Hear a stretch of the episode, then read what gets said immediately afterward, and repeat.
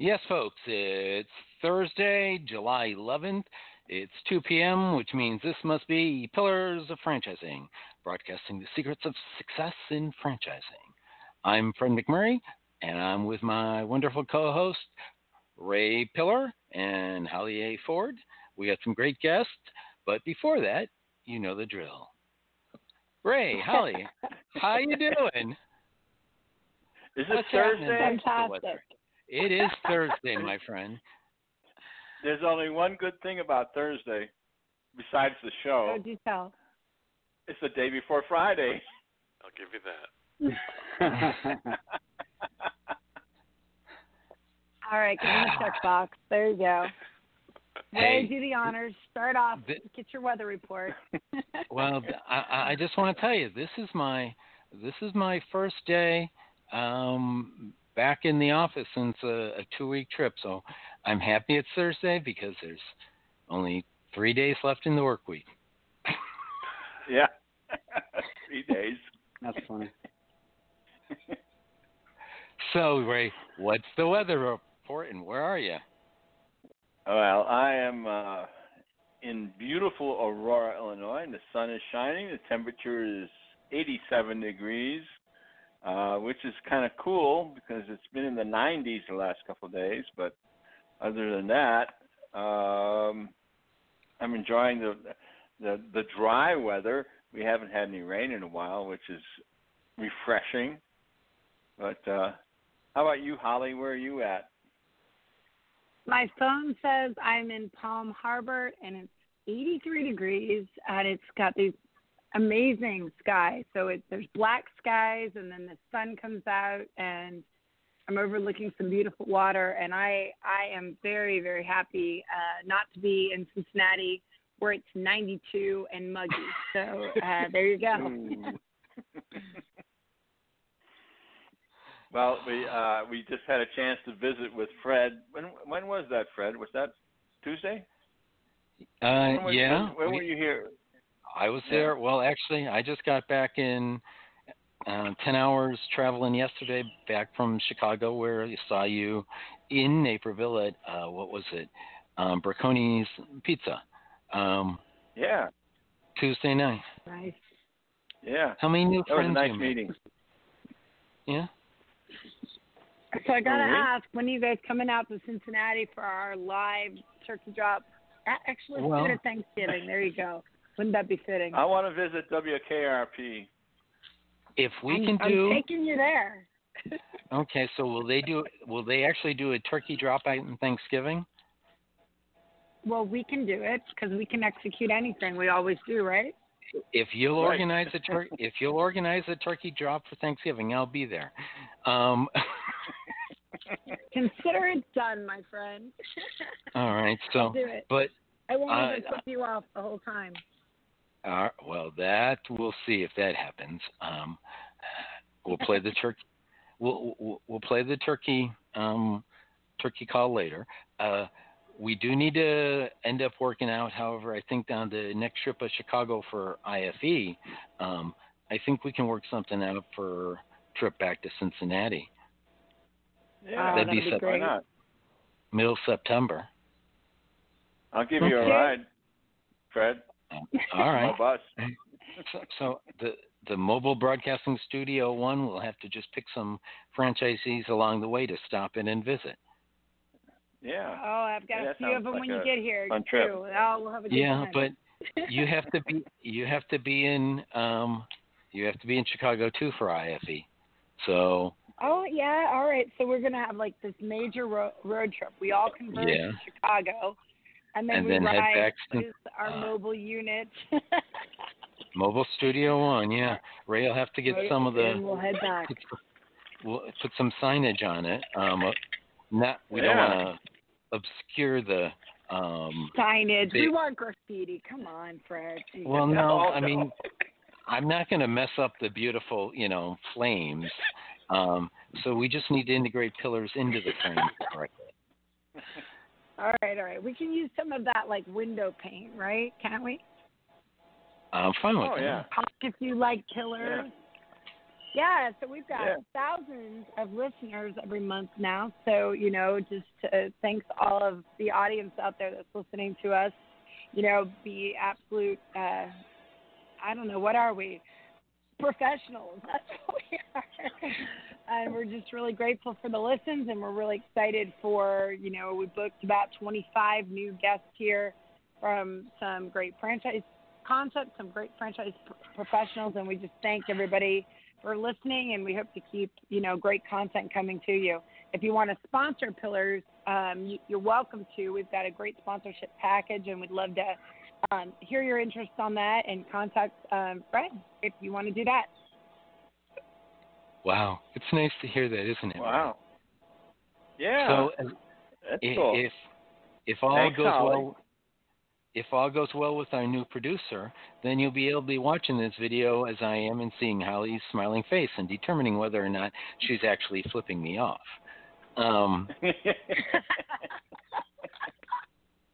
Because that's half the fun, folks. Oh, man. You know, I broke the middle nail of my left hand, so I'm relegated to one finger on the right. It's not good, man. All right. So we need to let us move onward and upward to our first guest, who I've known for a while as he's kind of moved into being the only Molly Maid franchisee in the U.S. who actually does a major metro area. Ray, why don't you introduce our guest? I'd love to.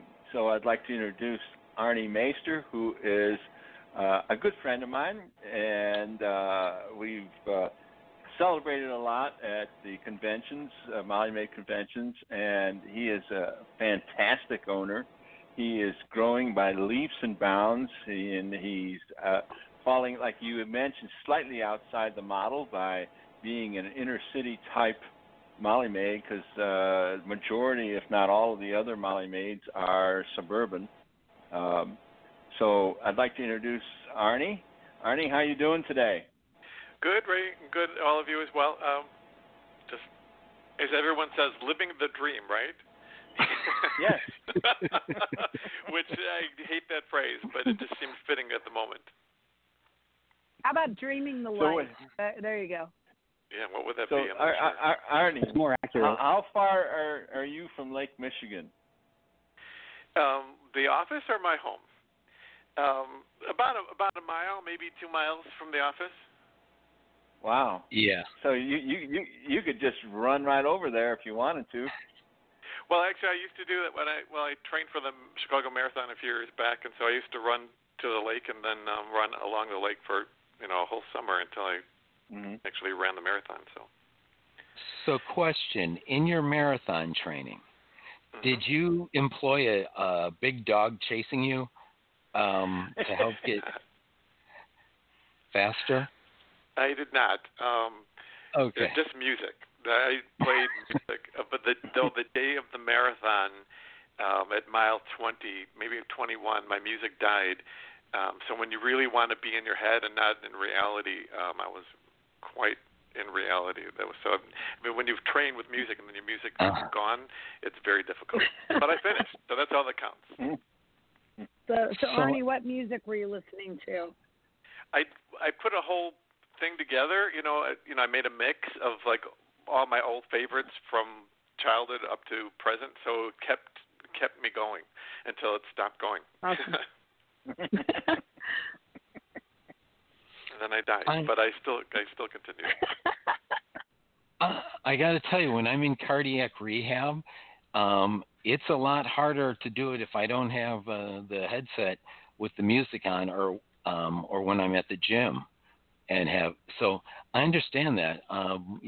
Doing the gym sessions and as we all know, it helps to have music. I get that. Well, yeah, but especially when you're training. I don't know if any one of you ever run a marathon, but when you're training for a marathon, you only train up to about 20, 21 miles. So for those last 6 miles, I'd never even trained for it. So to have the music stop and not have trained to go that far was just really hard. But you finished. I did. I said no matter what, I was going to finish. If I had to crawl across there, I was going to finish. So. That's awesome. So, Arnie, let's get back to talking about franchises. So you have a fantastic franchise going, and how long ago did you start? I opened in December of 2014. Oh, it's a little over 4.5 years. Not that long ago. No. Yeah. And how were you able to overcome the obstacles of getting your teams to the different homes? Well, I guess I never looked at it as an obstacle, It's just what we had to do. Some of the things that were difficult was that, in suburbs, when you bring when the maids go, they have their cars and they park in someone's garage. In the city, you don't have a garage, there's metered parking, and the customers have to pay for the parking. So there's just a bunch of different kinds of things you need to do that are different than the suburbs. But I didn't know any better because I didn't do the suburbs. So for me, I just learned as I went along. So I just did it. You just got the ladies out, and they would call on a regular basis and say, "I can't find parking." I think they really wanted to say, well, okay, no big deal, just come back to the office. But I always said, you just drop the people off and you find a space and you just keep going. That's kind of the way I keep running my business today. You just keep going. You don't stop. Yeah, and for those of our audience members that are not familiar with what you're doing, that maybe have gotten this bio link rather than finding it on Pillars with your bio, can you tell our audience a little bit about what you do, what your franchise is, and how you add value to everyone's life? Yeah, so Molly Maid, it's a cleaning service that's been around for over 35 years, so doing something right to be around as long as it has. We have teams of 2 that go to people's homes. So we clean homes. We also clean some offices and, buildings and hallways and things like that. And the business continues to grow. Being in the city, we have a lot of like move-in, move-out type cleans, because these condos are continuing to be, turned over. So we get a lot of business in that direction. But we just continue to grow our teams. Right now we've got 12 to 13 teams, dependent on the day and the need. And we just continue to grow. And so we've been very lucky and that we are growing. And in that same direction. Yes, at a phenomenal rate, awesome. As a matter of fact. Yeah, I have the opportunity to see the numbers on a weekly basis, and I think, Arnie, you have a lot to be proud of. One of the questions that comes to mind is right now I know a lot of franchise owners are having problems finding employees. Have you had any difficulty, or sure. Are you doing something unusual? Well, I mean, we use Facebook. We get a lot of employees from Facebook, and we use Indeed, and we use ZipRecruiter, and word of mouth. But it's tough. The problem with the staff is that there's not a lot. Probably half of my staff has been there for a decent amount of time, and half continues to turn over.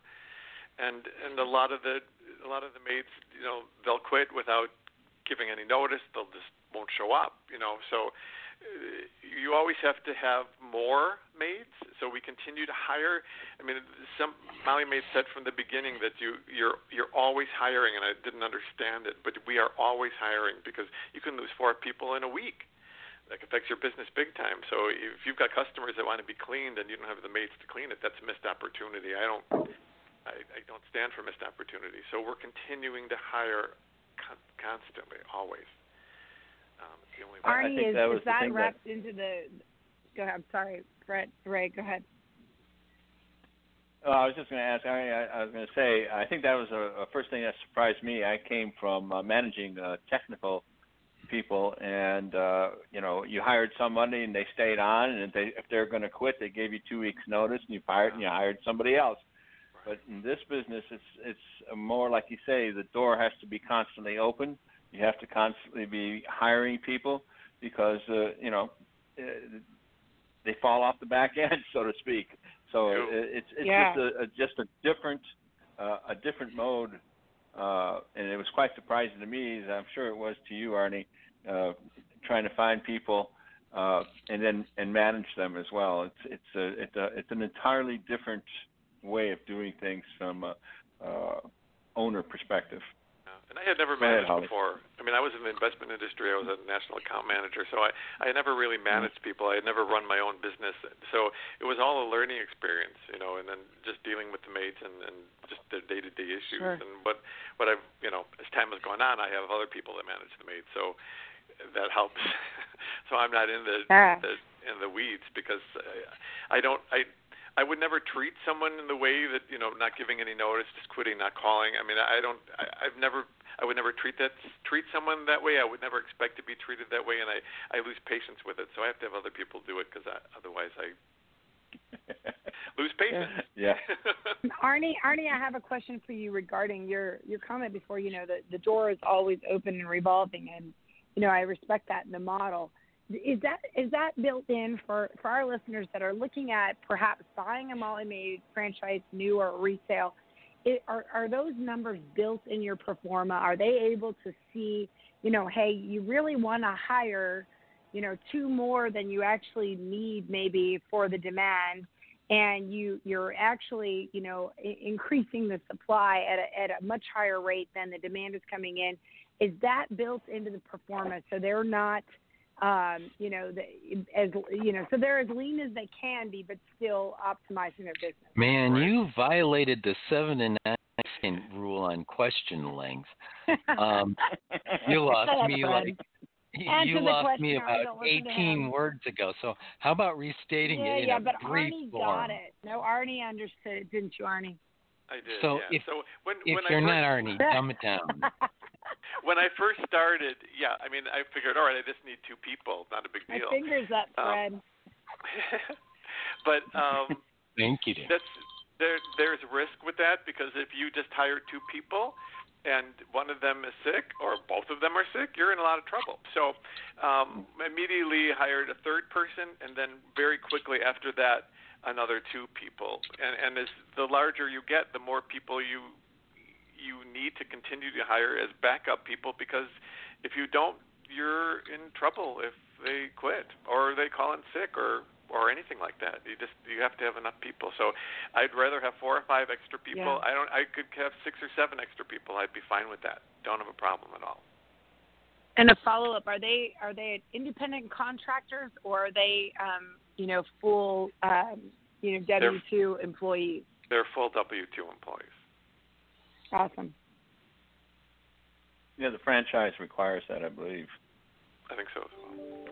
That's awesome. That's legally protected for those of you out there listening. I know a lot of the service industries, 1099, they're contractors, or they're not their contractors, they're actual employees, because they think it saves them payroll expenses, but on the back end of it, the legal implications. You know, if you're controlling that person's time and they need to be at a certain spot, legally you're responsible to making sure that employee is a W-2, not a 1099, and I'm so happy to hear that Molly Maid does it right. And we do criminal background checks on all of our people as well. So, I mean, that's a big sales point. When I go in to do estimates and I'm talking to customers, you know, I tell them we're bonded and insured. We do criminal background checks on all of our people so they can feel safe having somebody in their home. Not to say something can't happen, and it has, but it just... I think it makes people feel comfortable. I think that's required as well. Mm-hmm. Yeah, I think so. All right, so I'll ask a question. Yes, I'm going to ask a question there. All right, so I already have been talking with one guy on the live chat, so he's got questions coming up. Want to let everyone know they can dial in at 323-580-575. And ask questions, or you can hit the chat at the website, which there's more and more people growing there. So other than that, what I want to ask is, so you're almost 5 years in, you're top 10% top 10 in the nation growth as a new franchisee, and you picked the city to go do this, a major metro city area, which is the only one in the nation. What made you decide to pick the city rather than picking a burb? Well, I live in the city. That's a big part of it. So my office is actually 5 minutes from my apartment. So that helps a great deal. And I'm comfortable with the city, and I know the city, and I know the people, I know the different areas. So I think it helped me understand where these people were going and where I needed to focus, you know, where I was going to put my marketing dollars. And it's worked. There's different kinds of issues that come up in the city that are not in the suburbs, but it's all I know, and so I felt comfortable with it.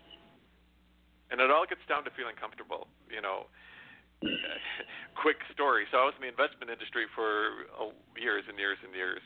I made a decent amount of money, so I kept going with it, but I never really liked it, and I never really had the huge understanding of how it all worked. But this, I can wrap my hands around it. I can wrap my head around it. I know how it works. I made sure that I did every single thing when I started. I learned everything. So there wasn't anything that I wasn't able to do. I didn't want to feel foolish running a business. So there's nothing that I can't do in the business. So I never have to feel that I have to count on one person in particular to get something done. I could do any of it.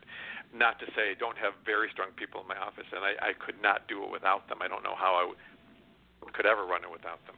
But I understand how it all works, and that really is important.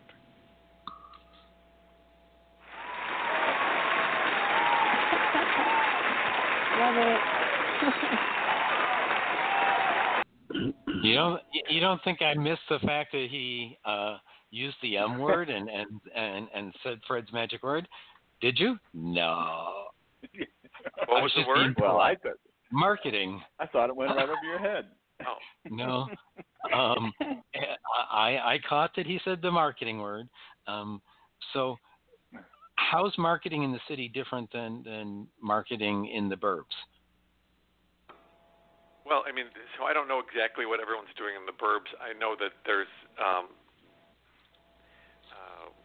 some less expensive marketing ideas and concepts that work in the burbs that are not even available in the city. So the pieces that I use are very expensive. I'm spending probably $7,500 to $8,000 a month on marketing, but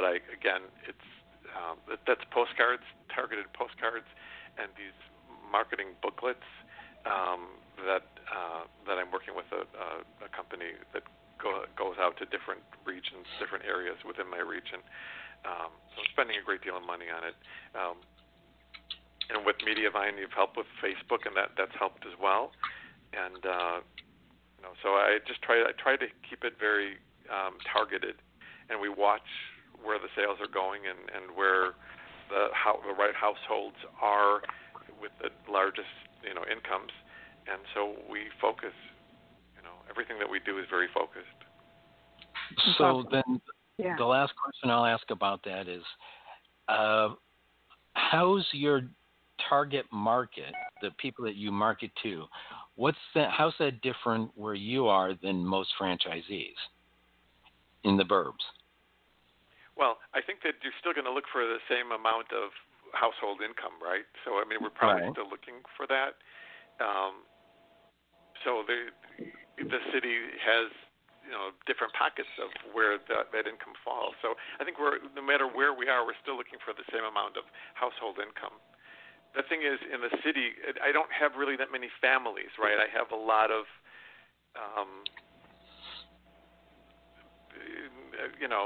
younger people, I suppose. So my average customer is probably somewhere between, 23 and 45.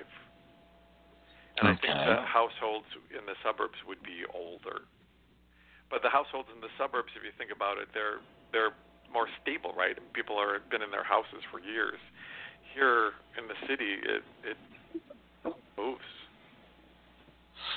Okay, so Ray, I know in your territory, in the burbs, your clients tend to be the majority female, correct? Yes. And, it's family households, with the income, like Arnie says, is probably about the same, but we would probably look for homeowners, whereas I would imagine maybe in Arnie's case it would be closer to apartment and condo type owners. Exactly. Yeah. I would take the homeowners, but there's just not as many big houses in the city that there are in the suburbs. Yeah, so looking at a typical, our typical is a housewife with a family of 2 to 4 kids or whatever, and a homeowner with a home around probably around 200,000, 250,000, something like that. So there you go, gendering it again. So he said housewife. So.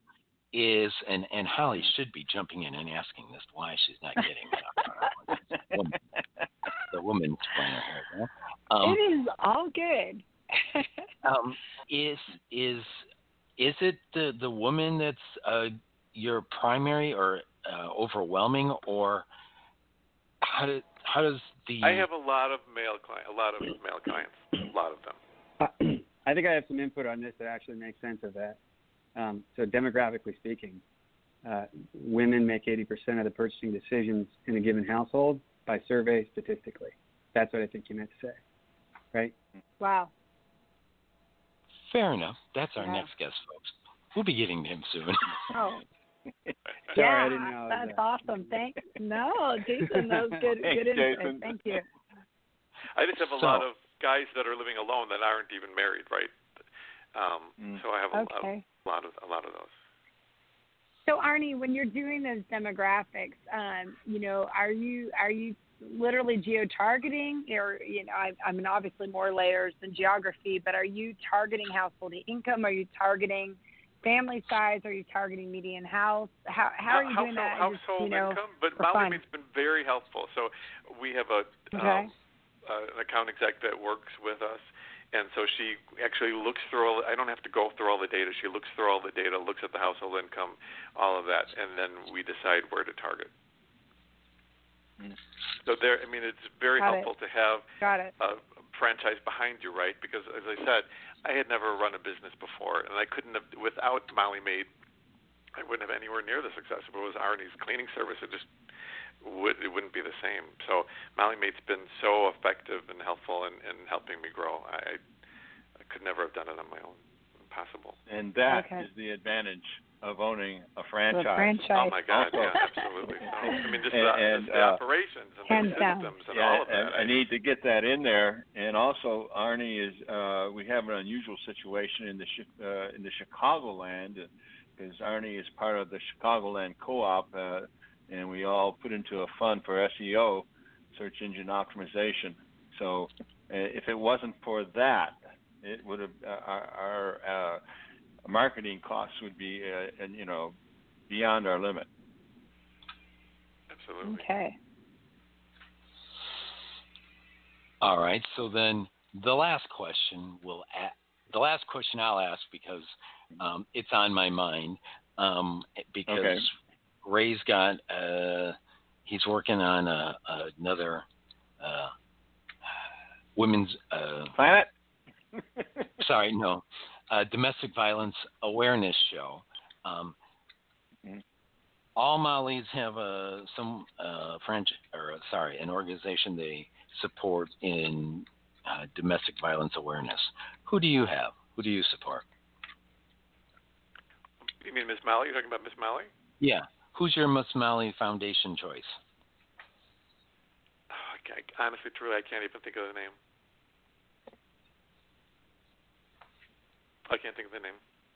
We'll find it out. Okay.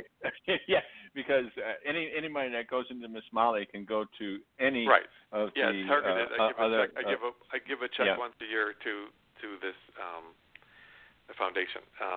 But I can't think of the name. Here's the thing. It's something that we just have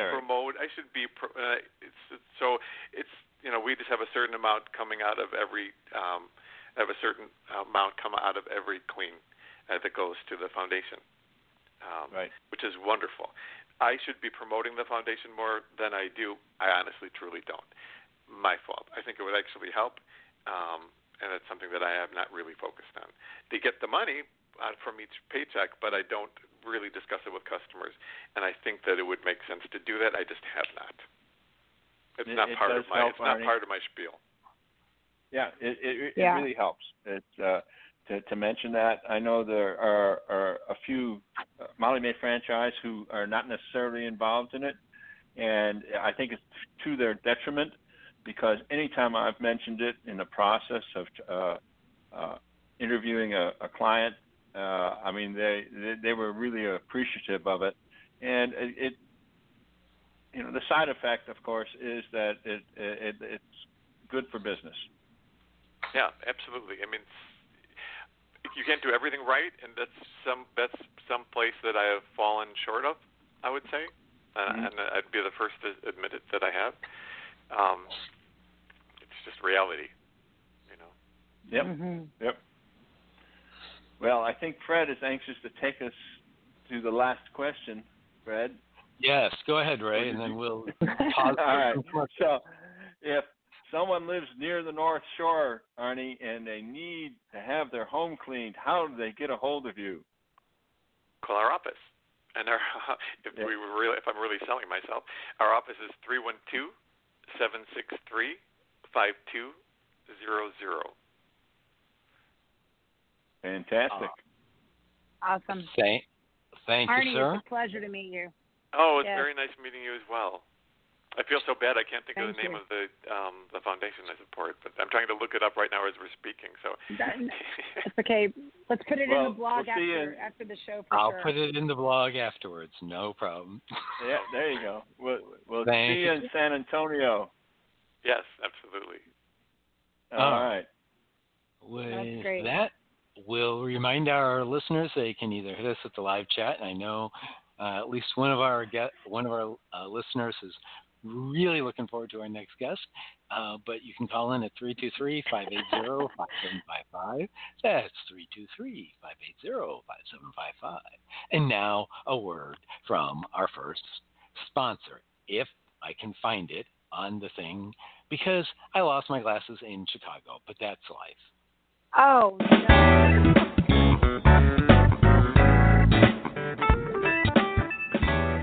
Zarian Firm International Business Brokers is truly unique in the business resale space. While the average business broker uses one standard multiplier across all businesses and industries to value a business, Zarian Firm is the only business brokerage that looks at the 5 factors of distinction in each individual business. This gives our sellers a true value and our buyers a fair price.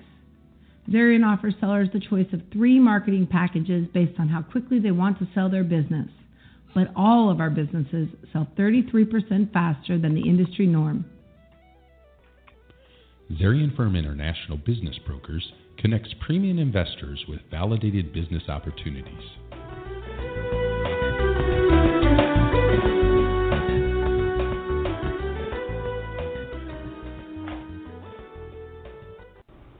Ever wonder how successful business people get educated about franchise business options? The Franchise Consulting Company is a group of over 100 franchise professionals with more than 2,000 years of franchise experience. We help our clients select and investigate franchise companies.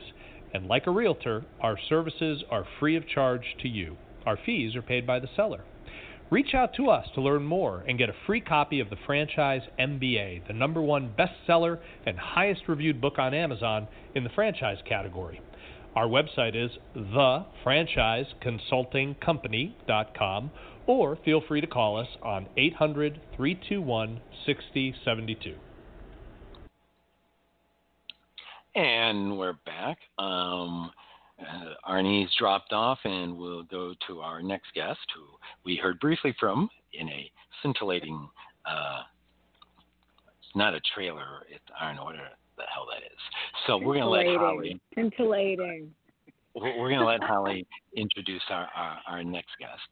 I will say that I have known Arnie for a while, and it's I don't know, it's impressive what he's accomplished in 5 years, and doing it where he's doing it, breaking the mold like that. I think he's a fascinating study on how. What it's like to be a franchisee. So with that said, I'll turn it over to my august co-host. Holly. All right. Well, okay, sounds good. I think we have an awesome guest today, and I think it's a topic that is on everyone's mind, and honestly, it's the legalization of cannabis, okay? And obviously, across the country, we're seeing this happen state after state after state. You know, according to studies, it is way less harmful to an individual than, obviously, alcohol and some of the others, tobacco. In fact, it is medicinally actually very beneficial to many people. So this legalization comes as a nice trophy, if you will, for those who have been championing for it for years. Right now, we've got a guest today, Jason Trofe, who has not only franchising experience, his family's owned franchises, you know, and been very successful with that.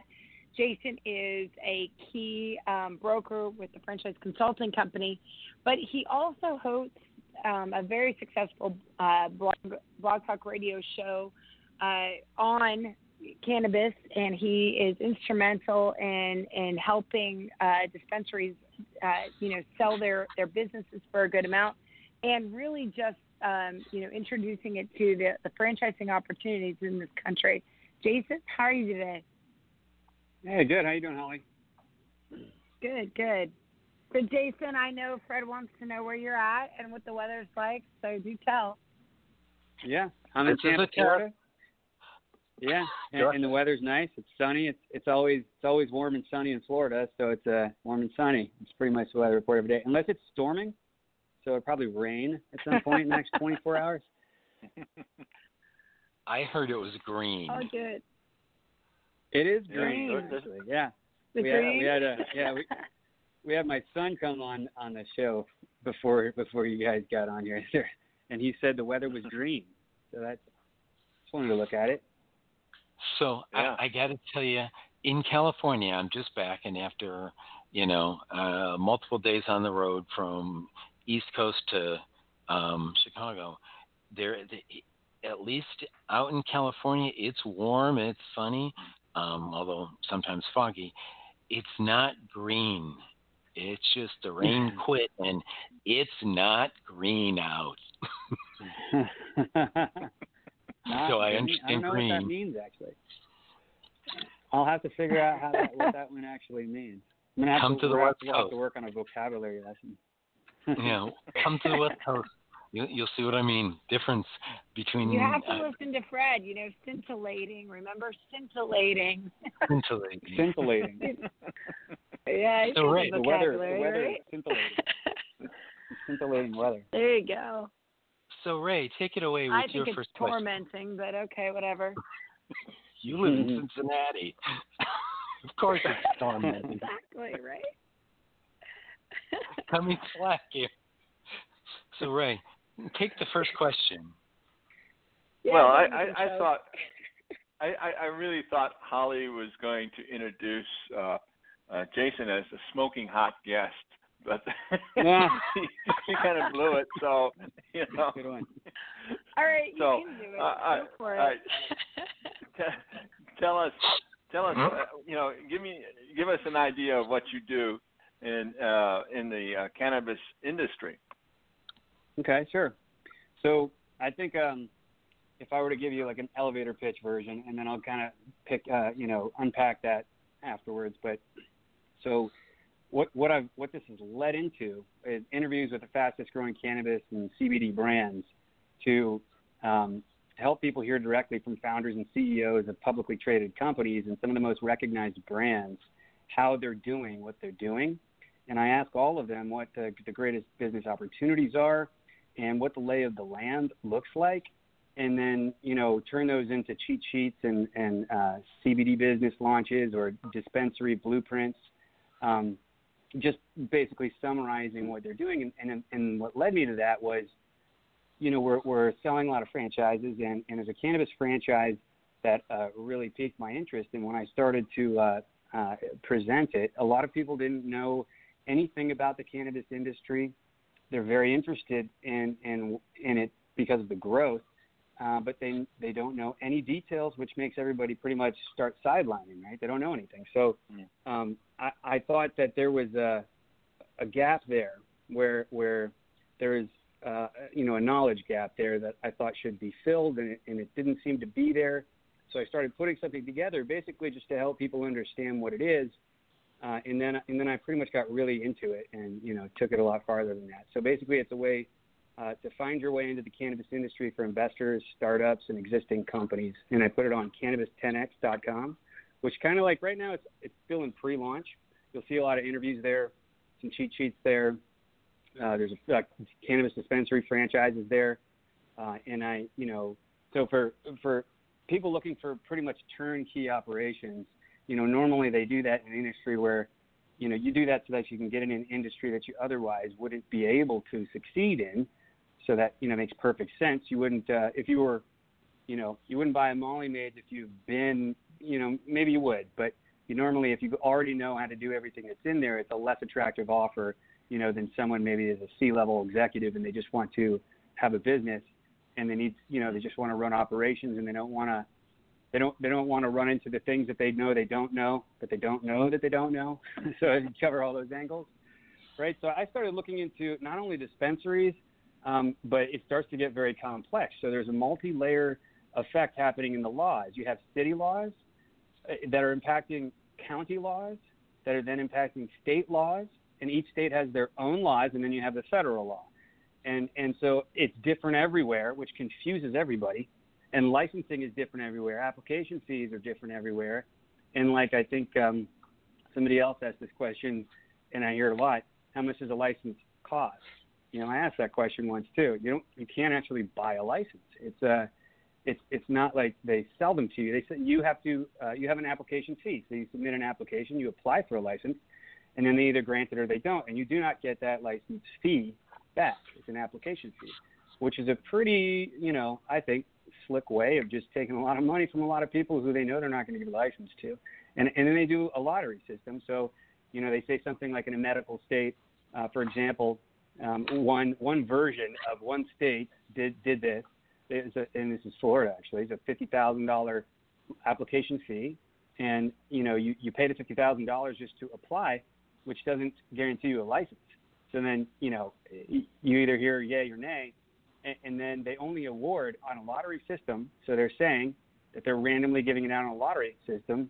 And when they grant them, it's something ridiculously low, like 7 licenses will be granted per 100,000 patients or something like that. Don't quote me on that, but it's something like that.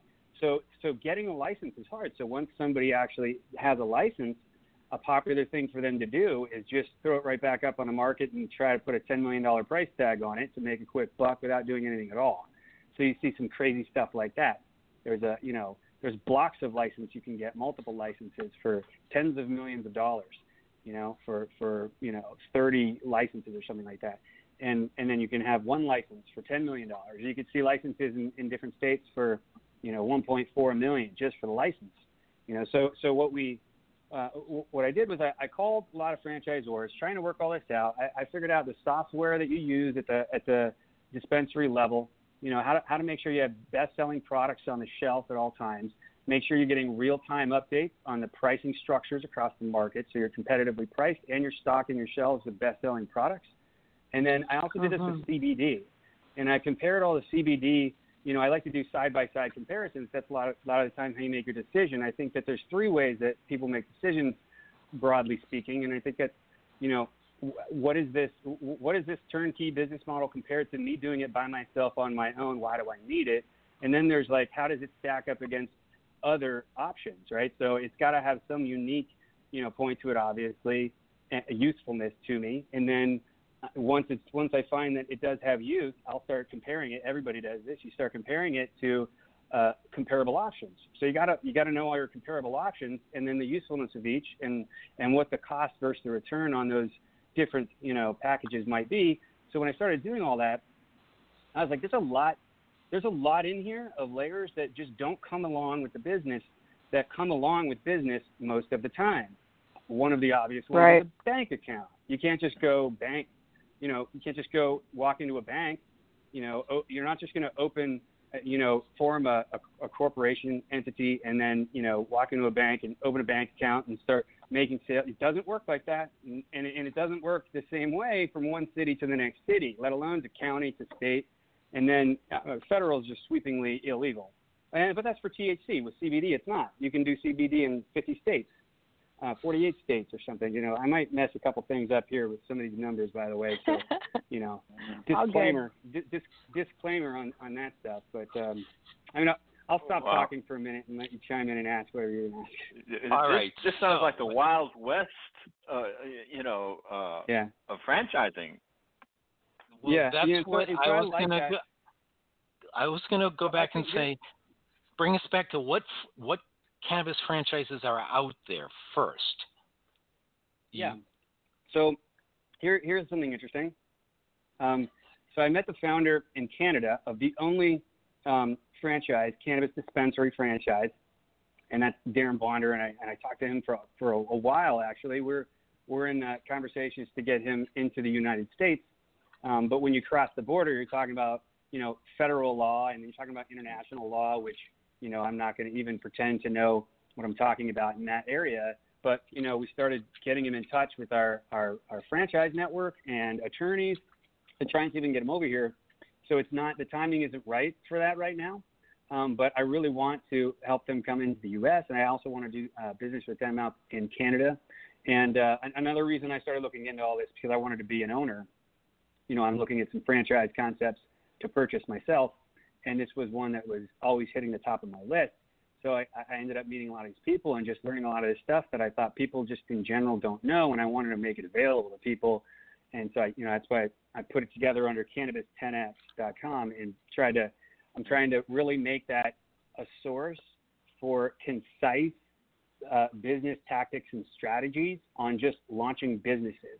You know, and I think I'm speaking to three different audiences there, and some of them are going concerns that want to, a running business, an existing business wants to just add it to their line of products, but they're unsure of the side effects of what it's going to do to the rest of their business, and there are side effects, so they need to know things, and they just don't know things, so they sideline. And then the other things, start up, obviously, they're looking maybe to just get a lot of ideas to run their own, and they're off with it. They know what they're doing. They're just the kind of person who doesn't want a turnkey system. And then there's the business buyer, where you can do acquisitions, but you're not really, there's not a lot of industry history in the first place.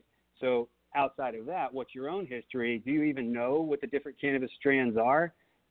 If the answer to that question doesn't immediately go, oh, I know everything about it, you shouldn't be going in there and doing a startup without somebody taking you by the hand or partnering with somebody that is at some form much more knowledgeable in that area than you. So that's where the turnkey, kind of systems come into play. And I think that so I started digging into all these different levels of the supply chain. You have the manufacturers and the growers and CBD and THC products, which is wildly different, not even the same thing at all. I mean, not even just chemically speaking, but business-wise and legal, legalities and what you can say and can't say and marketing, compliance issues and stuff. What you have to report, like you have to turn in periodic reports. If you're in a dispensary or a CBD, you have to turn in for your city, your county, your state. You have to turn in these reports that you can't sell over a certain amount of THC sold to one person is a huge offense. You can get shut down for messing this up. And the taxes, tax burden is funny.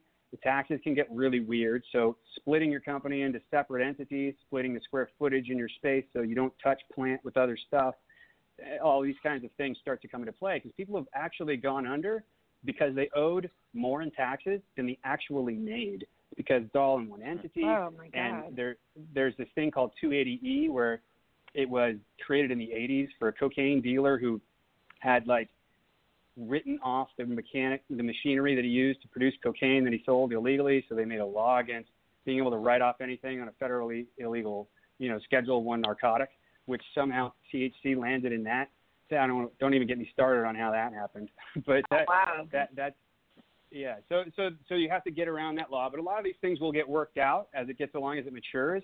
But the easier it starts to get into the market or get into the industry, the smaller the opportunities will become. And that's going to continue to go that way for, I don't know, my guess, maybe 5 to 10 years, you know, maybe 3 to 5 years before it's federally legal, which is going to be the rush, which I think is going to create a bubble, which is going to bust.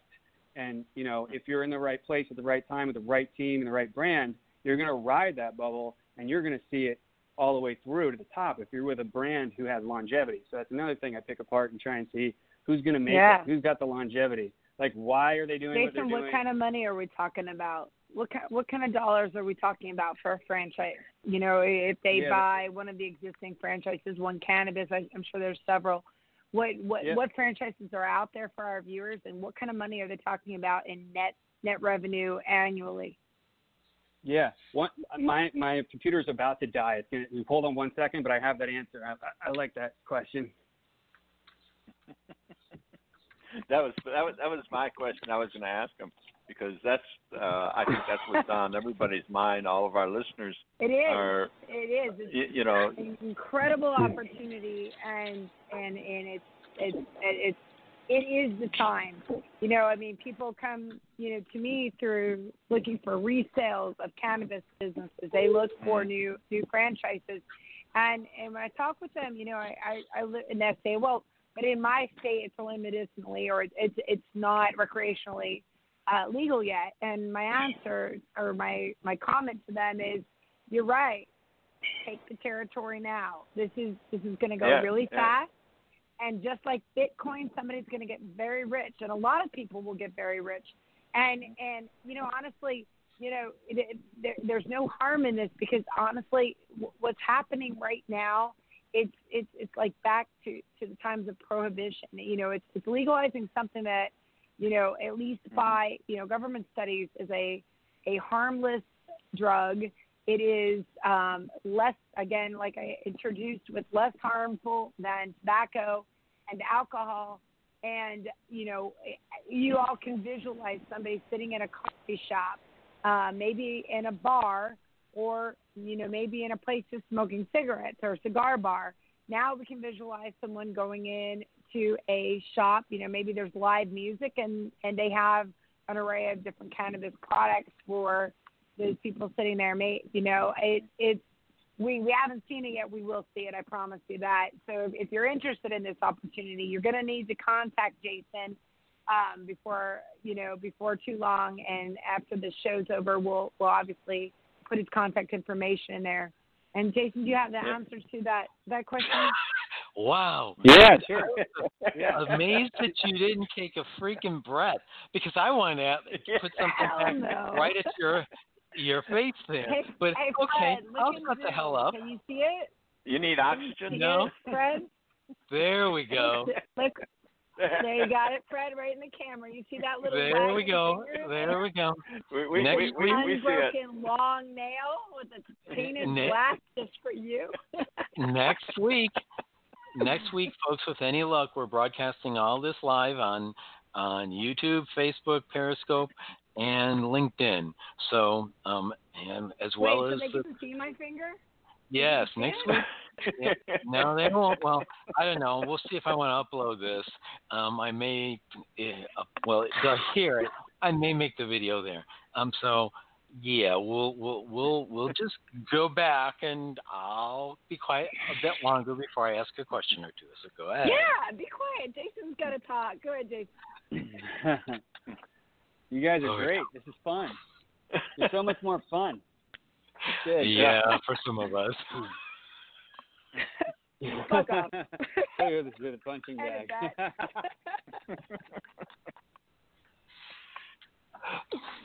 So go ahead. You were asking about them. I can't even breathe. Look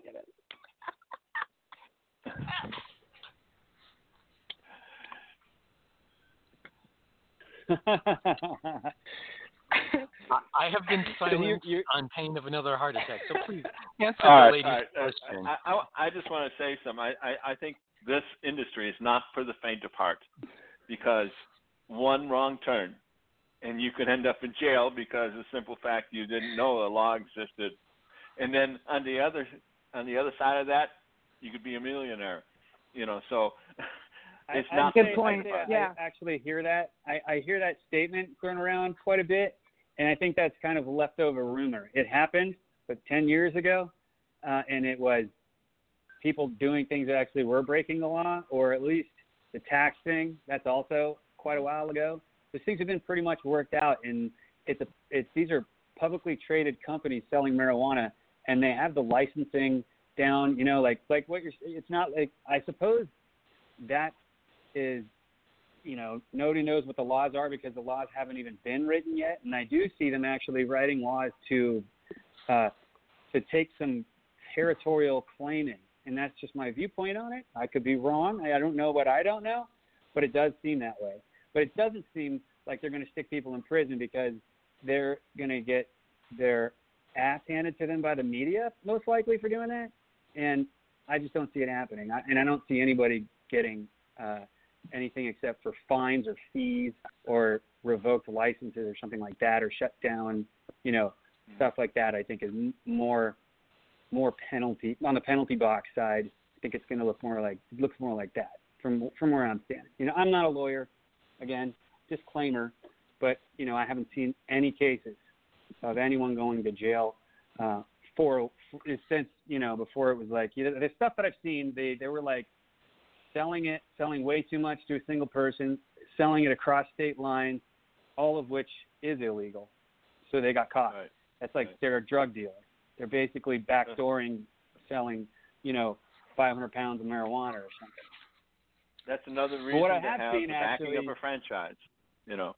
Yeah, okay, so that.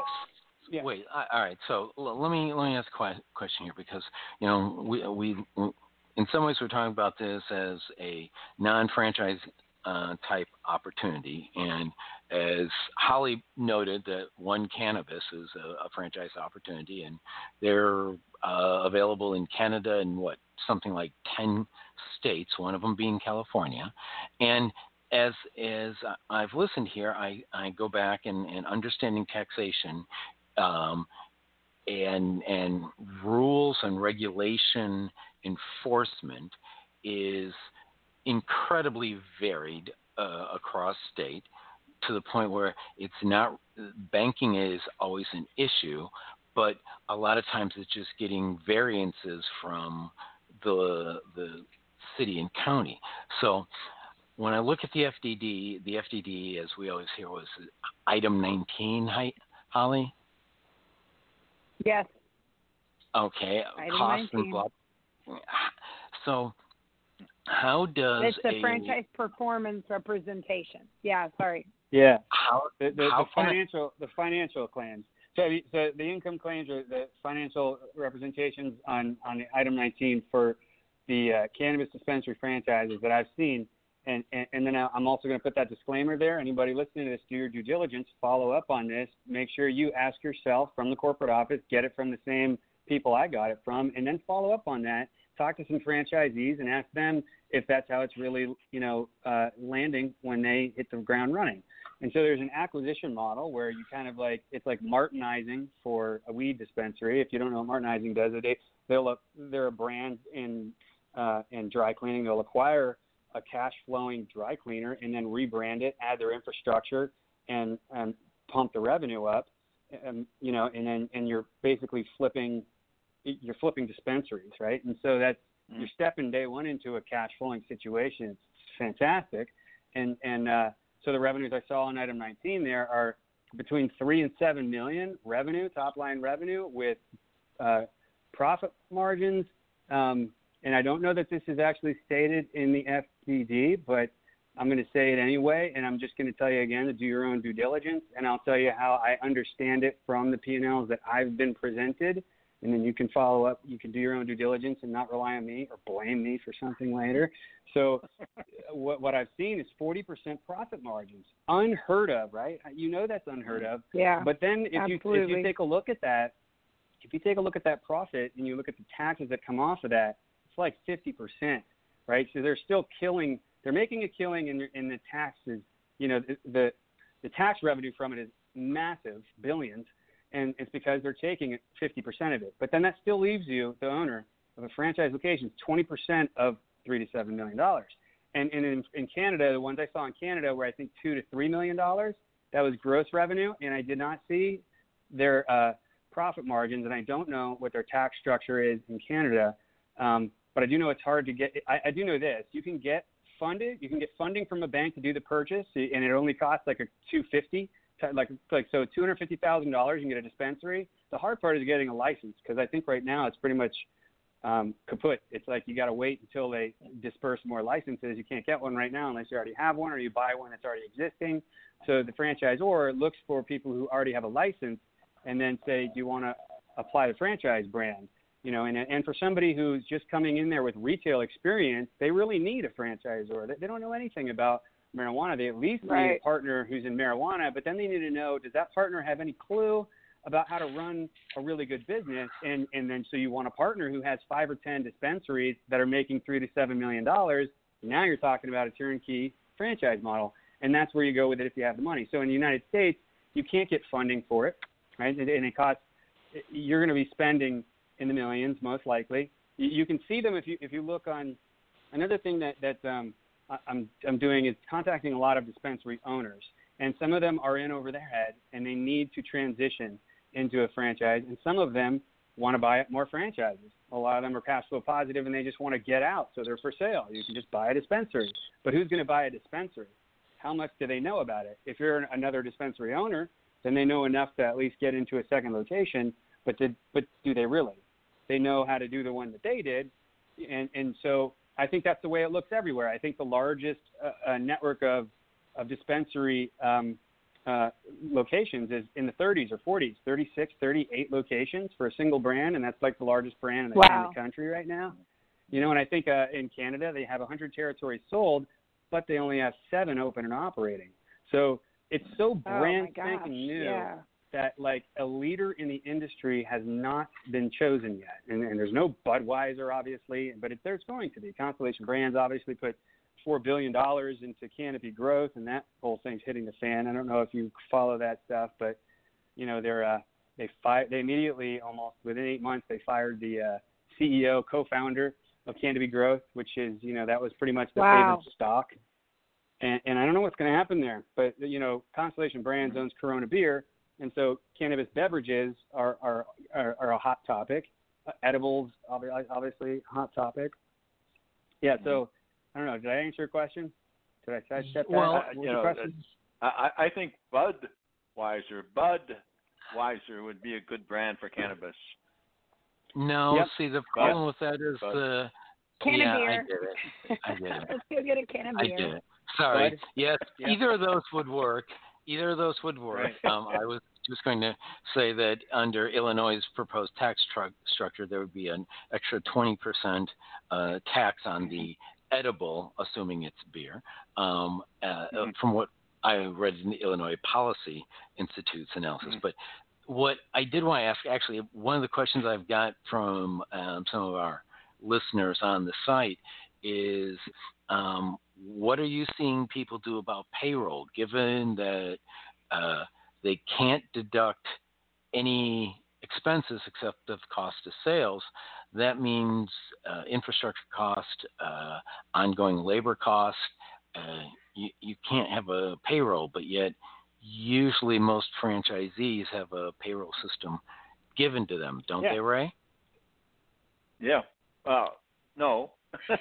When you say given to them, what do you mean? Doesn't Molly recommend a payroll system? They recommend QuickBooks. Okay. And some franchisors mandate it, so that is correct. Yeah, but Molly Maid is not mandated. Go ahead, Jason. I can tell you what I've seen work successfully to sidestep that problem, and it's not sidestepping. It's just the structure required at this point, and it's so you're not one entity. You're three entities. If you touch the flower, you can't write off any taxes. And so you separate the entities. And let's say I've seen 3 entities in one. So you have the management entity, and that and then you have the employee side, or any sort of product inventory sales that doesn't touch any flower, and that's 2 entities. And then you have your flower entity, and that does nothing but order plants. you know, plant-based inventory. And then so now you have to, you know, if you're going to write off space, now you got to section off your real estate and make sure that you're not touching there. And then you got to separate your banking and your taxes. So that on a low resolution, blurry 30,000-foot view, that's basically, you know, the idea you move in that I see moving in across the market, across the industry. And of course, there's, you know, again, my disclaimer here: each city, state, county, totally different story. You need an attorney and a great accountant, which is a good reason to have a franchise. You know, and if you're going to try and do it without a franchise. Jason, the franchise is taking care of all of that for them then? But so if the franchise is – but, okay, so I guess what this is where it gets really interesting there, because if the franchise – so part of what I was going to ask about the FDD is the FDD is a document that is required by the SEC, but it's filed on a state-by-state basis. So the fact that you've got a federally illegal entity – that's filing state taxes, how can you have a valid FDD? Because you can't have a business agreement for something that is usually either city, state, city, county, state, or federal government legal. So how's an FDD enforceable either by the franchisor or the franchisee, given that federally, it's illegal. Yeah, that's a very good question. I'm not going to attempt to answer it. I'd say that when I asked that question, which I did the same thing, it was state by state. It's different in every single location, and actually every state has a completely separate FDD. So if they are going to start in a new state, they have to completely redo and submit a new FDD, as I understand it. Disclaimer. Right, so that's how it's going right now. It's state to state. It's not a single FDD across the country with, you know, Washington and New York having a little difference like most franchise FDDs. You know, this is like state, every single state, different FDD or different franchise laws, you know, and different cannabis laws as well. So as I understand it, I have a low resolution understanding of it, you know, and that's where I would. That's where I just kind of bring in the legal team for me. And then that's if you're going to compare it to doing yourself. Now you're going to have to go down that road and say, well, what would it cost me to do that? What are my opportunity costs, and what might they not know that I don't even know that they don't know? There's those things you have to start to consider, and I think that's part of the deciding or decision tree that you start to walk through when you're going to buy anything. So I try to cover all those angles. I could keep geeking, Ray, but if you want to jump in there, I'll shut up. No, you go right ahead. No. I mean, this is fascinating. Okay. So did we ever kind of establish a kind of dollar amount, Jason, that we're going to make on this? If I buy a cannabis franchise for, what, $1 million? What's it going to cost me to get into... And I apologize because I'm kind of preempting a September 5th Pillars episode with One Cannabis. But what did it cost us to get into that franchise, for example? And what am I going to make in my second year? Yeah, so you'll hear that from Justin, which we both know. We love. I love him. He's a great guy. He'll give you some nice travel tips to London. So he'll tell you that you know, they did a deal recently. That they put 750 to 2.5 as their range of your full investment for your initial operating period. But I know that he told me about his last deal, you know, that they picked up for 1.2 million, all cash. By the way, you can't make this isn't an SBA loan situation. This is an all cash always. But there's a lot of people out there who are trying to fund deals. So you can find money, but you're looking at probably private equity and family funds and stuff like that. But there are family offices, you know, that are trying to invest. So you can find money, but basically you have to do it with all cash and have some working capital. But the one they did that before that, I think, was 4.8 million. Don't quote me on that. But then they put in like, you know, 150K in a build out and then rebranding and stuff. But they kill it. They're killing it. The revenues are just like unheard of. They look like, you know, to steal Justin's phrase, they look like typos because they do. It's like, what? They make this? Is there an extra zero? Is the decimal in the wrong place? Because it looks that good. You know, high risk, high reward. Not a lot of it is figured out, and so you're taking a lot of cash to risk, and then there's so many barriers to entry that if you can leap them now, you will benefit tremendously compared to when the barriers to entry start to decrease. So when that happens, there'll be, the law of diminishing returns will start to show itself. And I think that window of time is 3 to 5 years. So before this, I really get excited about new industries and technology. Before this was the one that this is like the new technology, thing. So the same kind of individuals go into it, which they fascinate me. It's like people that like to be on the fringe. And I'm kind of like that. Even in my spare time, I just like to look into that. And the same thing I saw happen there, I mean, this just maps right on top of it. Just right on top of it. The first people in there are like interesting individuals, and they just don't do normal. They're not about the norm.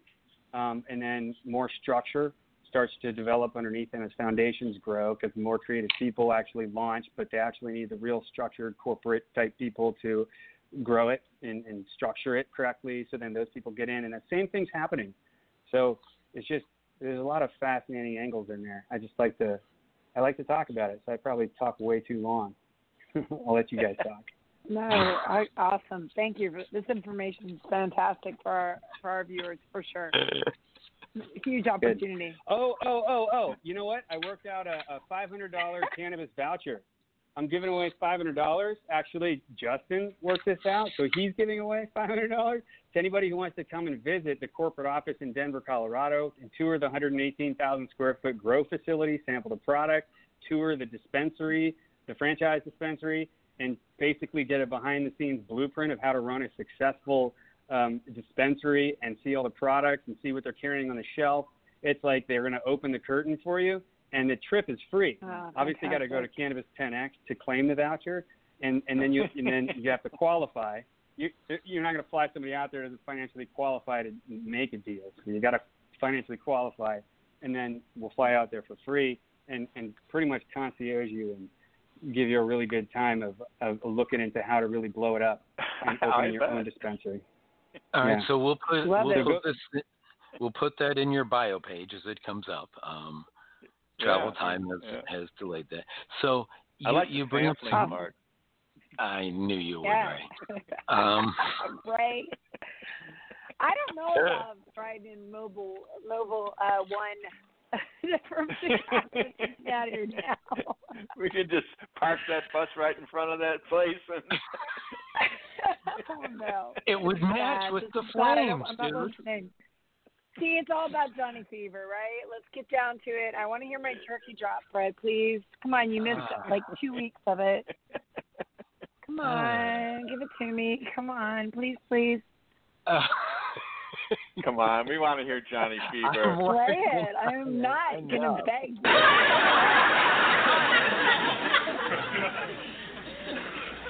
As God is my witness, I thought turkeys could fly. Thank you. Love you. All good. All right. So at that point now, while we all recover from Holly's moment there, we'll take a word from we just got the second finger there. And it's swirling. I'll leave you with a word from a sponsor. I hope. There we go. Are you thinking about opening a business? Whether you're in transition from a corporate job, looking to generate investment income, add to your existing business, or just too young to retire, come to the Great American Franchise Expo and explore your options. Meet face-to-face with dozens of franchise executives representing dozens of quality brands. A wide range of price points and ownership models are available. Attend our free seminars on accounting, real estate, and marketing. Franchise law experts will be there to answer your questions, and banks are on hand to discuss loans and financing. The first 100 attendees will receive free VR goggles. For free tickets, visit www.franexpousa.com. The Great American Franchise Expo, coming to a city near you in 2019. Check our website for schedules. And thanks, Abel. As he said, FranExpoUSA.com. The next event is at the Prime Osborne Convention Center in Jacksonville, September 7th and 8th. And then Washington, D.C., October 5th through the 6th. And Tampa Bay, October 26th and 27th. We can find out if our guests can be there. Hey, Jason. Last thing, want to thank the Link Local Network for broadcasting the show. Like I said, next week, it's our experimental first time on the Link Local Network's Facebook, LinkedIn, and Periscope accounts. You'll be able to see Holly flip me off and Ray nod sagely in the gloom of Chicago. So, Jason. Yeah. Welcome. So, you brought up an interesting thing about Denver. Denver, from all that I've read and worked with people there, Colorado actually did things really well on growing the industry to the point where the industry was giving away scholarships and things like that, and they were making buttloads of money on tax dollars. Mm-hmm. And then you have California, who legalized in 2016 and has been kicking around legislation to cut the taxes on cannabis industry companies back so that they could actually make some money. And to the point where from what I was told in 2017, the black market in California was 73% market share, and is in 2018 was up to 81% market share. So how does the franchisee or the franchisor combat the black market? Yeah, I think that what they're doing is trying to and again, this is my opinion. They're trying to take the black market, just own the black market, and it's kind of working. I think that I see news articles. I'm not in it, so I probably am the wrong person to ask about. I would actually. It's a good question. I could probably find somebody who is and ask them a lot about this and get back to you. But that's what I would do. Okay. What I know is that there's this, right? There's a 51% ownership equity fund that they do in California, and they just also did this in Illinois, which recently just went legal. And so if somebody in a neighborhood that was negatively impacted by the war on drugs, or even better, has a record including marijuana charges, they have access to a $20 million fund. I believe it is for in Illinois. It was $20 million that they announced. I don't know if that's going to move around the amount in there, which I believe is kind of a ripoff, which is very small.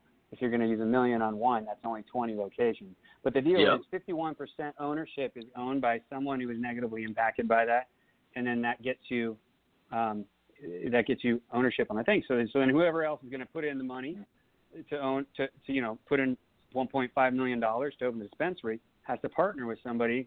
Basically, who may be in the black market.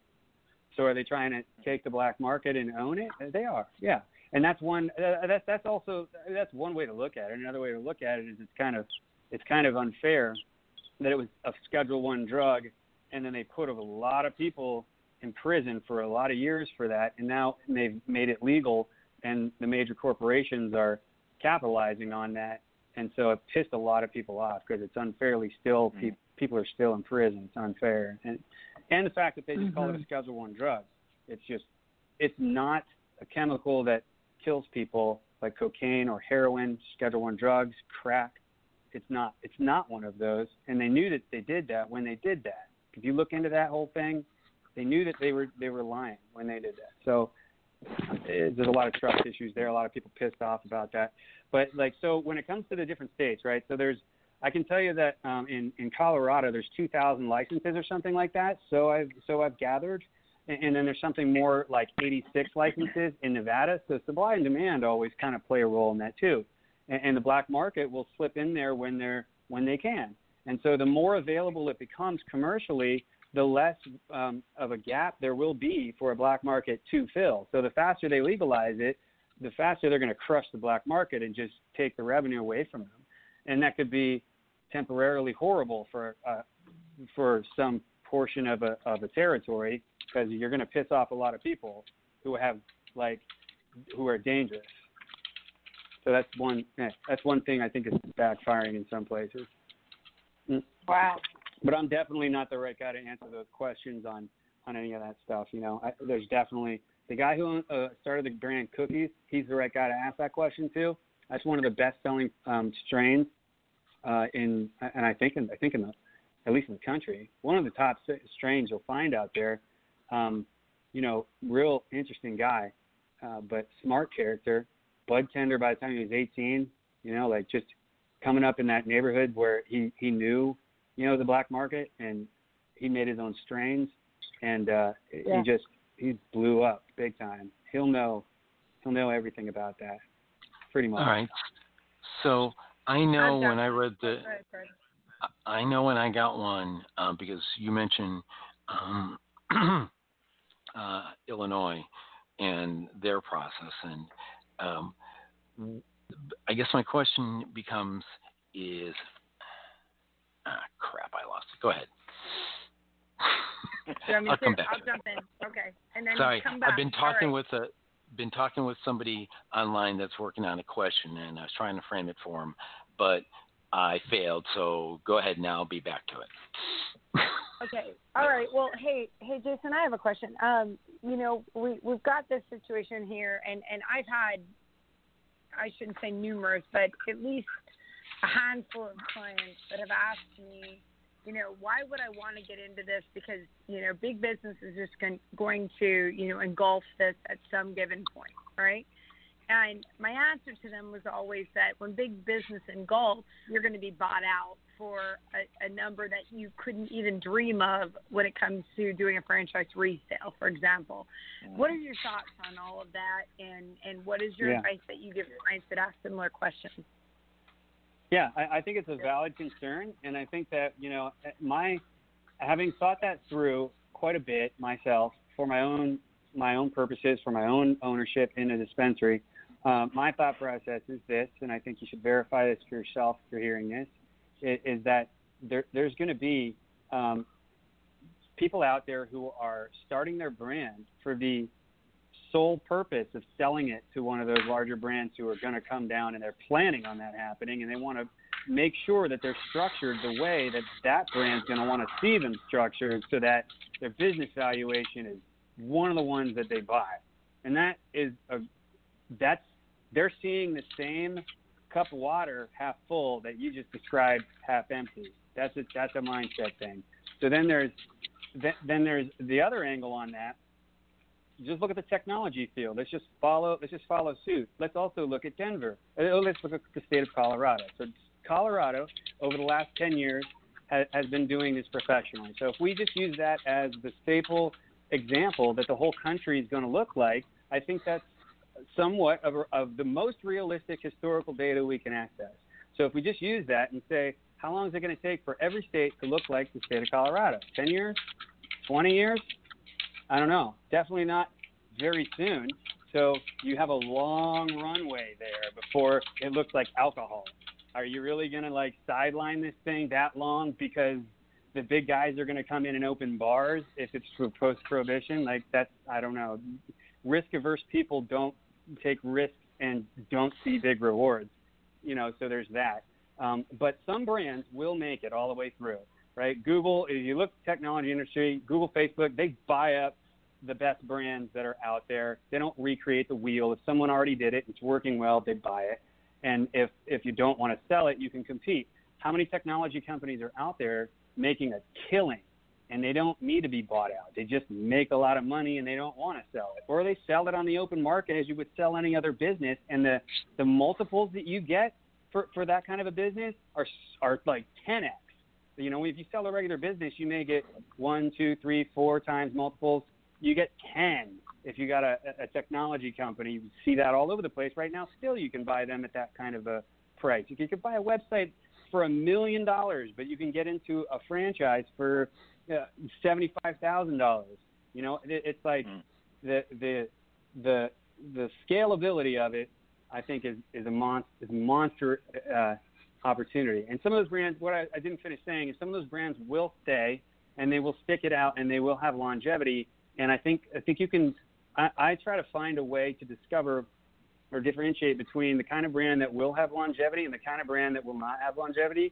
And if you just like separate the two and try to like find some elements that you could just pull anything historically into this industry and say, what do you see? I'm asking some of the founders in here, you know, I can give you some examples, to narrow it down. So some concrete examples I've seen. So MedTerra CBD has a 9,000 square foot fitness facility, and they make a 0% CBD product for professional athletes. And then because you can't advertise basically any cannabis-derived products, they use the platforms of the fan base of professional athletes, and they treat them really well, and they make a really high-quality product. And the founder team includes somebody that comes from cultivation, and then somebody comes from consumer packaged goods, and together they're doing a really great job. And then there's another one in the CBD industry. He actually helped his brother, I think, overcome major problems. Like, I don't know if it was brain cancer or something was really wrong with his brother. And this comes from, like, I think the founder story to me is, like, really important. And when they're in it, like, with their heart like that. So CBD helped his brother. And he saw that it helped his brother, and it changed his life. And whatever he was doing previous to it, he went into CBD. And now he has at least one hemp farm and two other hemp farms in negotiation. By 2020, he'll have three hemp farms, 386 locations or something like that, 389 locations open and operating, 691 locations sold in 14 months. Like, and the founder, I think the founder is a big deal. So there's the founder, and then the industry has to be in a high growth mode, which in this case is obvious. You know, so if the industry is supply demand wise going up, you're good. If the founder, you know, has some factors in here that I'm still trying to bullet point out, and then if the, you know, so some unique competitive advantage in there, like economies of scale or some sort of competitive advantage where your competitors will have a hard time making the offer. If you have patented strains, for example, they are 6 times Cannabis Cup, one Cannabis, won 6 Cannabis Cup awards. You win an award for creating a strain that is just different and people like it. Now, I don't know how people sometimes talk down about a Cannabis Cup award and its meaning, but it is the only, you know, measure that we have to look at. So we've got to look at it. And they won 6 times. And to just come out with a strain, you can't just come out with that. It's not like you have to grow a plant of a certain, you know, genetic quality, and then a different plant of a different genetic quality. And then you have to cross-pollinate, and then you have to grow another plant, and then you have to test it out and see if you accomplished what you were looking for. And that takes like 2 years. You can't just, you know, with that. So if they're already doing that, that's probably a partner you want to know some more about. And those are some of the criteria I think that matter when you're looking at longevity, and you don't want to, like, you try to pick the longest road ahead. Because that's another thing I saw in the technology thing. A lot of startups went, right, and that's the bubble. So having already seen that, same thing happened in real estate. I was really involved in that one too. And everyone who has short-term gain eyesight loses.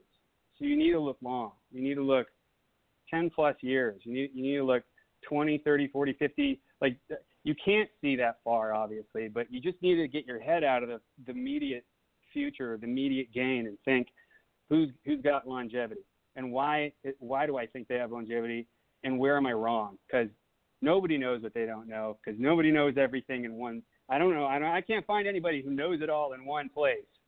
So it's like, who do I think? And then what don't I know? Who might know more about that particular part, and try and pick it apart and put something together that simplifies the complex situation. That's my take.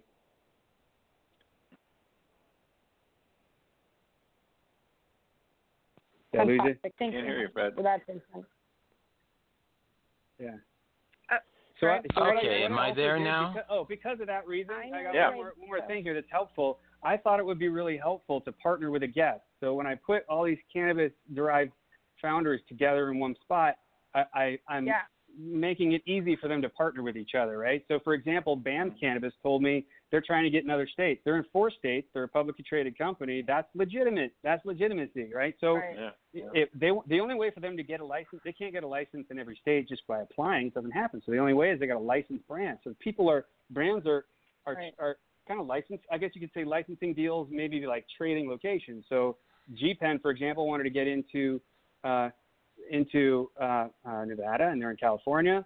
So BAM Cannabis is the only one they're licensed to produce the product there. So they just put the G Pen product brand name on what they're producing there legally, and now G Pen's brand can be sold in Nevada without having a license, without having an actual cannabis license in the state, because you can't get one. And so that kind of thing, like partnering with each other, that networking thing, that's a big plus right now. That's a piece of a ladder to climb a barrier to entry right there that is crucial, I think, in my opinion. Sure. All right. So my first question to Holly is, why can we not tell you don't have a hat on? I have a hat on. What are you talking about? I can't see it. Then you need to be sitting back all the time. I have a hat story. I stole this thing. Yep. We were in Cancun. Oh, let's hear it. One of the guys with us, Mike, he has had a dozen Domino's franchise locations. Interesting guy. I think he might. I ransomed this hat actually on my way back to Florida. So I told him he has to drop $5 million in unmarked bills in a dumpster. All right. So my second question is, will franchisees have a benefit where in Illinois, in the legislation, the individual cannot grow their own. Medicinal patients can, but Illinois does not allow the individual to grow their own, whereas in California, you can grow up to 6 plants of your own. So how does that differential between the two laws, because those are both huge marketplaces, how does that differential in the law favor franchisees or not? It's a good question for an attorney, which I'm not. I'm not going to even try to answer that. I love that question, Fred. That's fucking amazing. Sorry. That was amazing. Yeah, I lost it. Where did you get that one from? Good. Can anyone hear me, or am I dead? Yeah, you're good.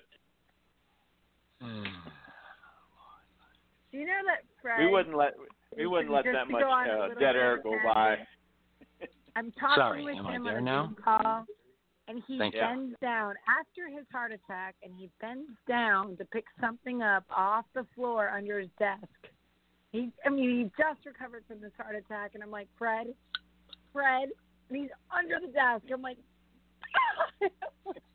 and then he comes up like right as I'm ready to call 911. What?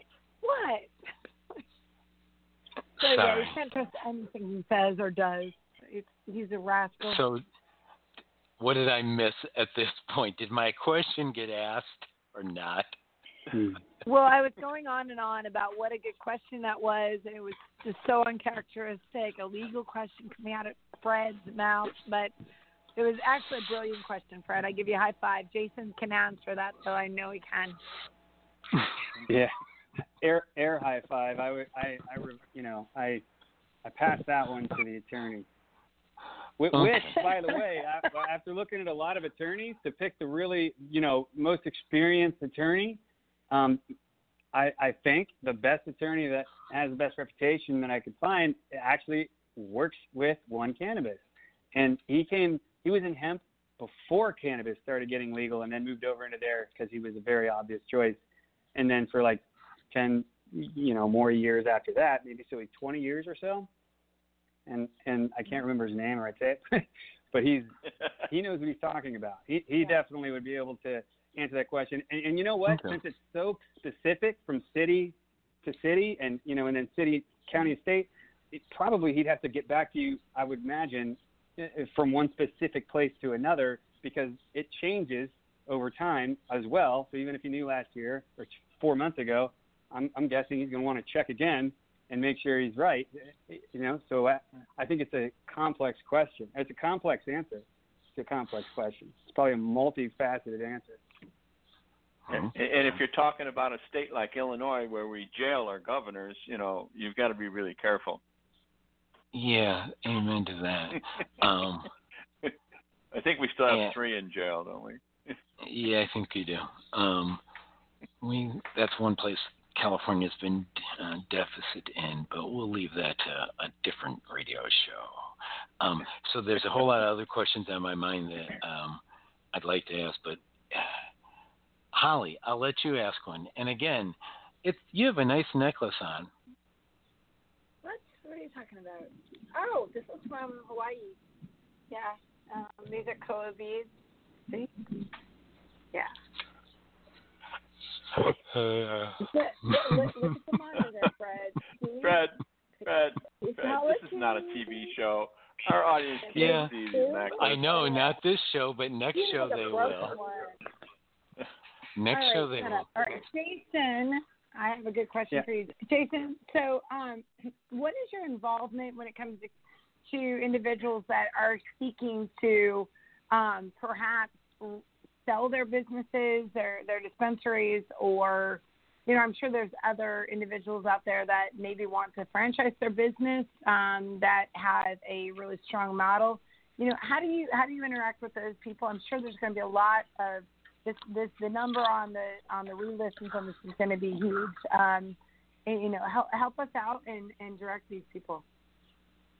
Yeah, I think a current cannabis owner, you know, they have a unique set of challenges for every location, and that you know, they've obviously already dealt with the legal aspects, have an attorney.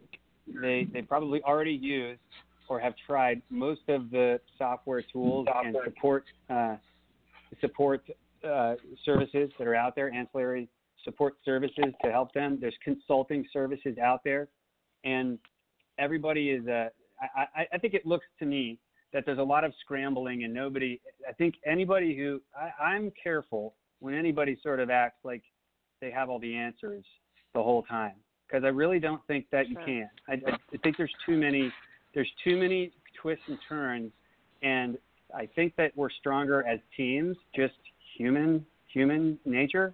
We're stronger as teams, and so the more you have in a network of people all striving toward the same goal, the stronger you're going to be as a node in a network than you would be out on your own in an island.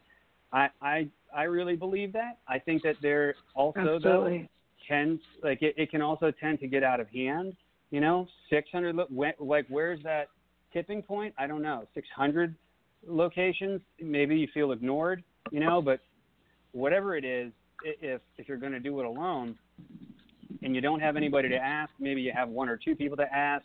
It's just, I think you're stronger in numbers, and that's where I go with that. So one of the things I'm working on is putting a network of dispensary owners together and then giving them a good source to sort of interact with each other, which most of them are on the networking sites. You know, there's a cool LinkedIn site called LeafWire, I believe.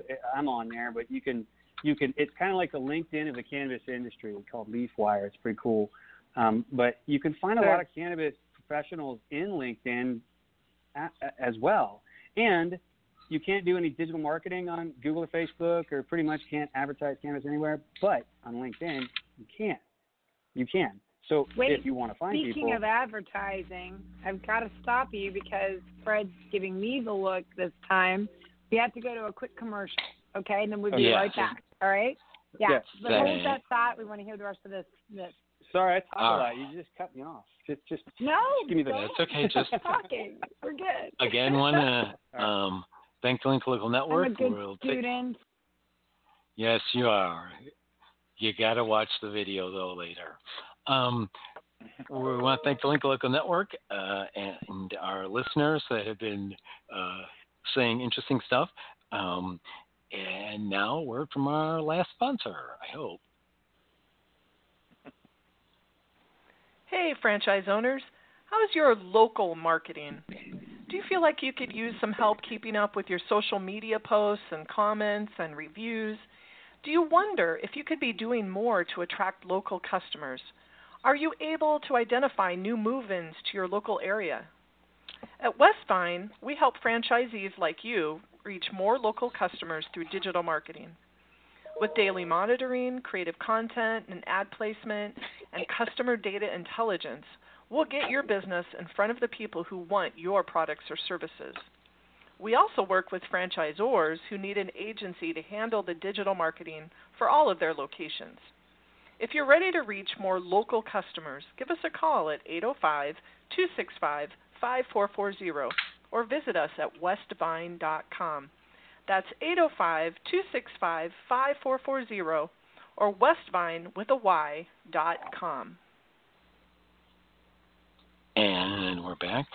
Did we mention earlier that you can get a free copy of the Franchise MBA or the awesome Holly book on the Pillars of Franchising?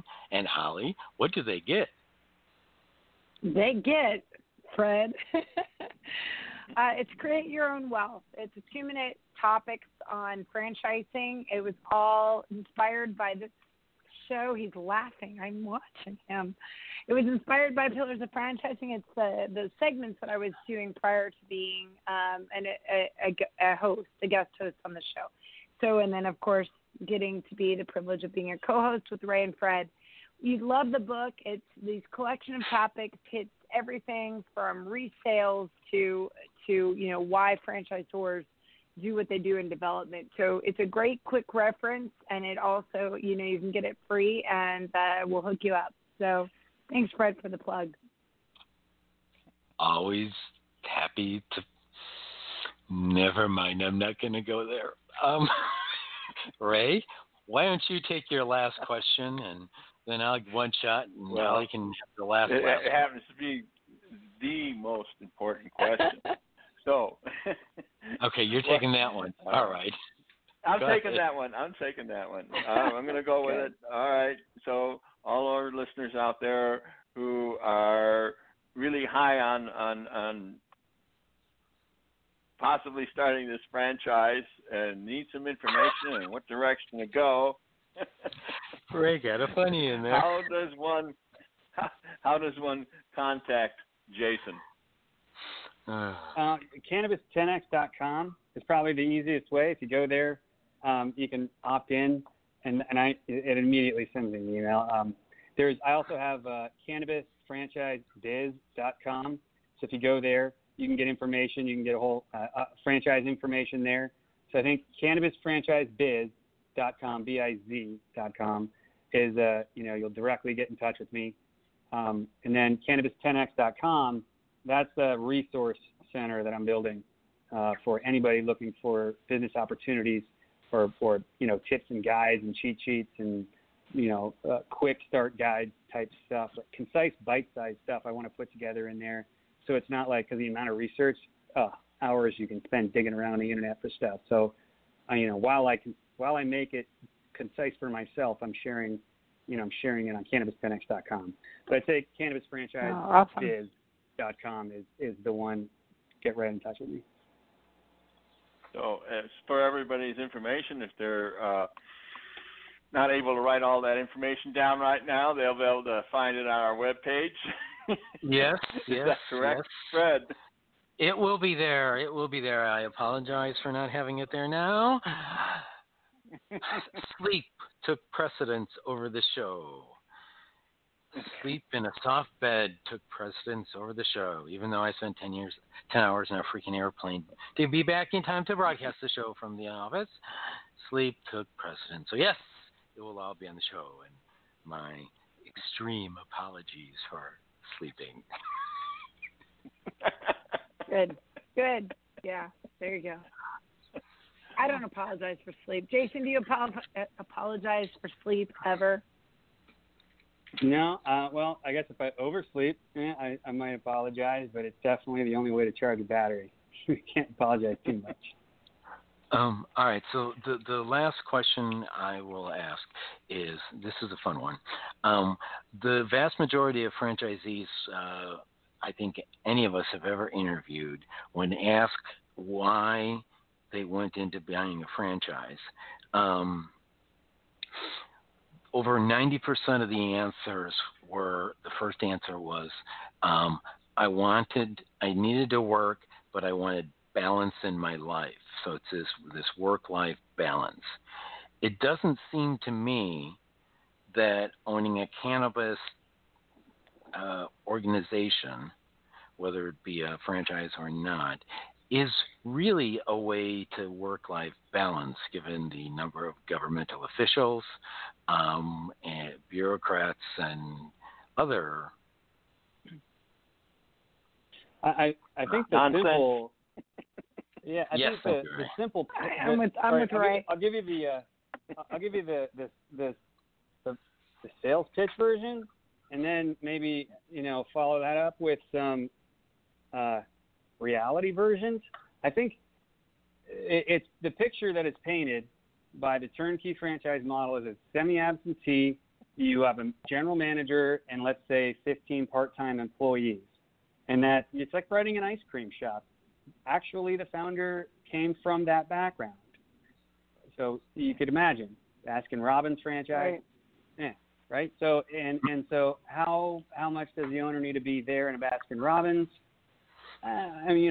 I think, but you're talking about cannabis, right? So if there's a lot of cash going on and you want to eyeball that, you got security to deal with. They got that worked out. Security is a really big deal. But I think you can be as involved as you want to be. And probably at the beginning, this is one of those industries or opportunities, that I don't think you should set it and forget it. I wouldn't do that. I would personally not do that. I'd be all the way in there, right? Overseeing the daily operations. I know that they help you with the training.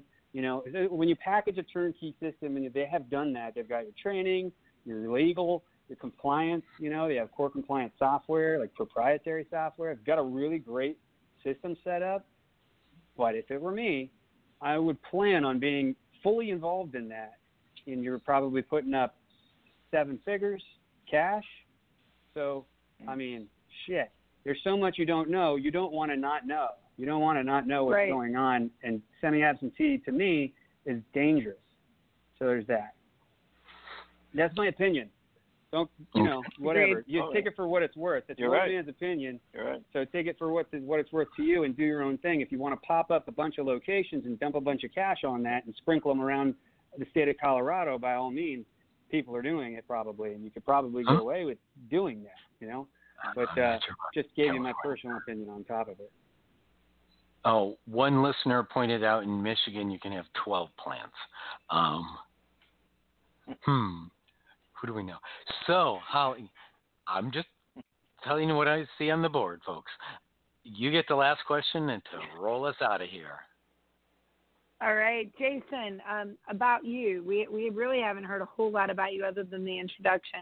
What are your plans going forward? Obviously, you're, involved in the cannabis industry. You're also involved in the franchising end of it and other franchises as well. Like, what's your 5-year plan? What do you want to do? What's your 10-year plan? What are your outcomes? Yeah. So that's a good question. I'd say that I'm, like everyone, really bullish on the cannabis industry. We came from a franchising background. I me and my brother grew up in a franchisor family and, managed a lot of franchise locations. So we sell franchise concepts, do consulting for, like 250 or so brands that we work with. But my heart is really sunk into the adventure. I'm more of in the cannabis industry, right? So my personal drive is over there, and so I'm sort of straddling both lines there, And I'd say that I heard it put well once. You should have one foot in order and the other in chaos. So those are my order and chaos sides. Right there. That's it. That's a good answer. All right. So then I will Interesting show, hasn't it been? Interesting show. Awesome. So glad we had you on, Jason. Yes. Cool, thanks. I'm happy to be on. Thank you. Thanks for inviting. Yeah. I was going to say that, but okay. Then we will also remind our listeners next week is our next installment of Women in Business. Should be a phenomenal show. We've got three great guests already. At least one new guest, couple of old favorites. Not old, I'm sorry. I would never call women old. Please do not hurt me. Oh, you better be careful, Fred. I meant old in the frame of Ray, Fred, and Holly. So there, take that. Anyways, got a couple of, like I said, and I'm expecting one more from Holly, but yeah, I got it for you. I got you covered. You know I do.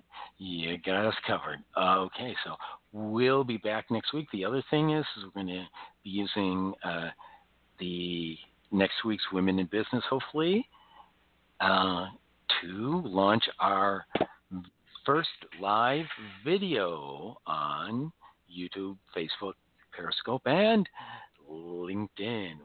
And our website, so everyone can see the beautiful Holly take her hat off and shake her head.